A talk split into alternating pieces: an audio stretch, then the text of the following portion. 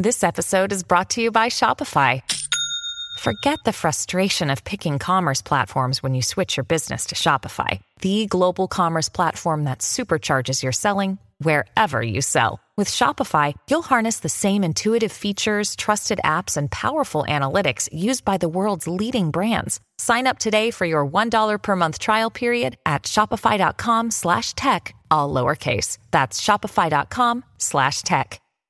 As I said, talking about um, I, the interesting thing to me is, is this even possible? But um, it's a cybersecurity bill brought forward by the federal government yesterday. And, you know, the reception it's receiving by and large is, you know what, this isn't bad. This isn't bad. It's something that needs to be done, but it's not, it, it, it's far from perfect. Essentially, what it does um, is it, the government says they want the power to compel cybersecurity action from a new category of what they're calling designated operators that work in four federally regulated sectors finance, telecommunications, energy, and transportation. This would allow government to direct any designated operator in those categories to comply with measures set out in the direction for the purpose of protecting critical cyber systems. You must do this in order to protect what we see as a critical piece of our security system, uh, safe from hackers. That's what it comes down to. And then there's there's a bunch of other aspects to it as well, but that's the big one. And and like I say, most experts are saying, you know what, we get it. It's not bad could be better. Let's find out uh, from our next guest what he thinks. Dr. Tom Keenan is a professor in the School of Architecture, Planning, and Landscape at the University of Calgary and the author of the best selling book, Technocreep. Dr. Keenan, thank you so much for your time. I appreciate it. Good morning, Shay. So this bill, uh, like I say, it, it, it, everyone seems to be in agreement that the intention here is noble and it's necessary. This is something that needs to be done. They agree on that, at least, right? Yes, absolutely. I mean, it's a problem. There's no question. Ransomware is a problem, not just for you know governments and big companies, but even little companies. Famously in Calgary, a wine store was held ransom and had to pay a ransom to get their customer list back. So you know, it's something that can affect everybody, and that's one of the problems because when you go out there and you define what's critical, right? Uh, uh, you you know you can miss some things. Okay, so uh, I don't know Shopify. Um, they don't don't sound critical because what did they do? They sell stuff online, but maybe they're somewhere in the supply chain that has something to do with cybersecurity. So, you know, it's always a problem when you try to define what is critical. Well, Dr. Keenan, if you talk about some of the you know the ransomware uh, attacks that we've talked most about over the past year or two it's about healthcare system which would not fall under federally regulated systems within the country of Canada that's one of the most vulnerable one of the most often attacked and yep. it wouldn't be encompassed here Absolutely, and that one that, that worries me a lot. I have this scenario. I I didn't trademark it, but I call it the ransomware from hell. And essentially, instead of saying we've taken, you know, hello Foothills Hospital, we've encrypted your patient files and give us two million dollars yeah. in Bitcoin, or you know, we'll uh, erase your files they say, look, we know that you have 46 Siemens MRI machines and 214 Picker X-rays, and we know how to hack them.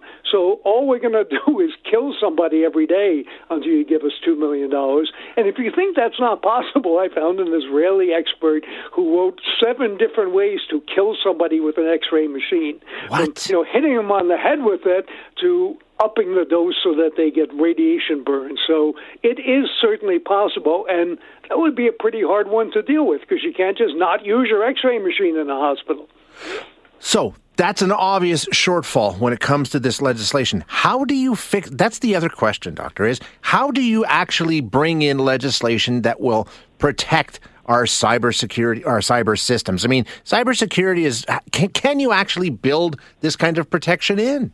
You can try. You can try. Now, I mean, it's important to note that another bunch of legislation was just introduced, which is privacy protection. Yeah. Right. So they, so the government brought back, uh, and Michael Geist, who's a big expert on this, calls it the Groundhog Day bill because it failed back in 2020.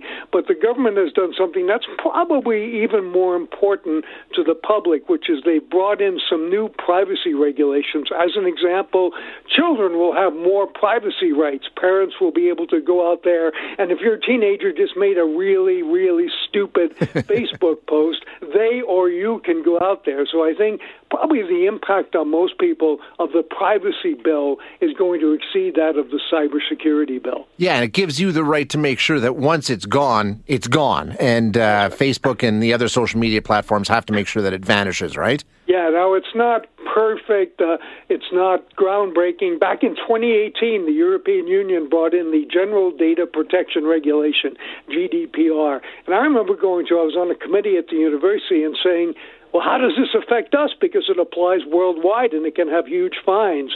And the people in charge said, well, we don't do business in Europe, but when I made them go look, they found like hundreds of places where we do. Like our bookstore sells a book to somebody in France. Well, that makes us subject to the uh, GDPR because that's a European person. So, you know, what Canada has done with privacy, again, it's good. I mean, it's kind of the same thing, but it's a bit of a timid approach. Yeah. And the other thing I just want to note is that um, I I know the outgoing privacy commissioner, Michel Terry, and one thing he really wanted was the ability to levy fines. Like the Federal Trade Commission in the U.S. fined Facebook five billion dollars a couple of years ago. What they got in this bill was the ability to recommend fines to this new tribunal. And we all know what government tribunals can do, which includes nothing, right? exactly, exactly. Um, I wanted to ask you about the one change that's in this legislation that I think is kind of because the defense from all of these social media platforms, all of these companies really is, well, you agreed to the terms of use. We told Yeah. you up front. So they want to make the terms of use not some ridiculously long thing that nobody ever reads, right? Yes, so the part of the legislation talks about it's Bill C twenty seven talks about uh, plain language. Okay, but here's the scenario: uh, I whenever I make speeches. Somebody puts up their hand and says, I was just talking about a trip to Thailand. I didn't type in anything about it. My phone is eavesdropping on Yeah. me. And I used to say, yeah, yeah, yeah, that's nice, because I couldn't figure out how it was happening. And then I found online a plausible scenario. And here's what it is. Oh, You- okay. you, you go on an app store, let's say not the official Apple or Google one, you, you go on some sketchy app store and you get an app to, I don't know, put a flashlight on your phone or track something, whatever. And lo and behold, hidden in that app is code that listens to you without telling you that. Now, they might disclose that, as you just said, in the terms. Yeah. So you're going, do you want this? Can you allow it to do this? You want to allow it to use your microphone, blah, blah, blah. Well, once you hit yes on that, you've given consent. So even in the new legislation, they have a defense, and they're probably in another country anyway, so they'll need a defense, that, yeah, just exactly as you said, you gave your permission. Yeah. For us to eavesdrop. And it is uncanny. I mean, I've even had it happen to me where I was just talking on the phone and then something shows up. Now, I probably, you know, Googled Thailand or something and forgot about it. But people have convinced me that their phones are listening to them. And, you know, we need much stronger legislation. No, I did that with a friend once because we've all heard the stories, we've all heard the rumors. So we said, you know what? I'm going to talk about getting some camping equipment to go on a camping trip and see what happens. We just talked about it. Lo and behold, it showed up on our Facebook. I, I- mean, and then they say, "Well, we're not listening," but somehow it's happening, Doctor. We all know it is.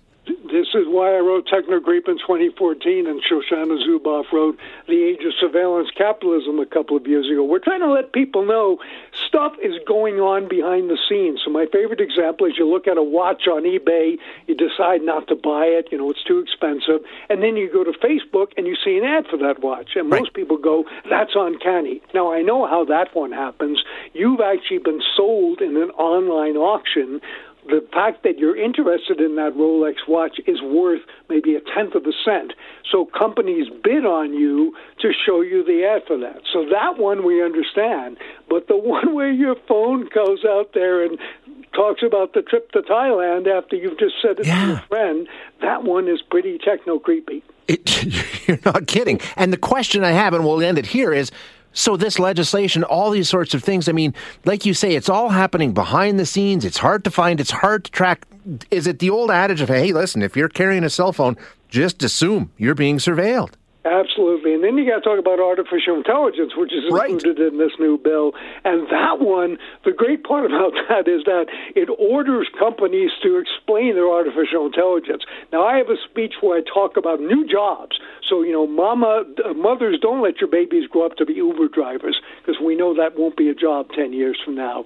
But one thing that will be a job is explaining algorithms. And I can explain, if I write a computer program, I can explain it. But if I write artificial intelligence code and it trains itself, I may not be able to explain it. So there was an example where a publication ban was put on a case of a, a minor, and it still made it onto Google because Google users kept Googling this kid's name Jeez. and the crime, and Google learned it. And when Google was called to explain it, they went, uh, We don't know. Uh. How did that happen?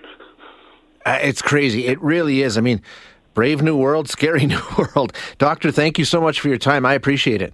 Okay, thanks, Shay. Thank you. That's Dr. Tom Keenan, who is the author of the best selling book, Technocreep.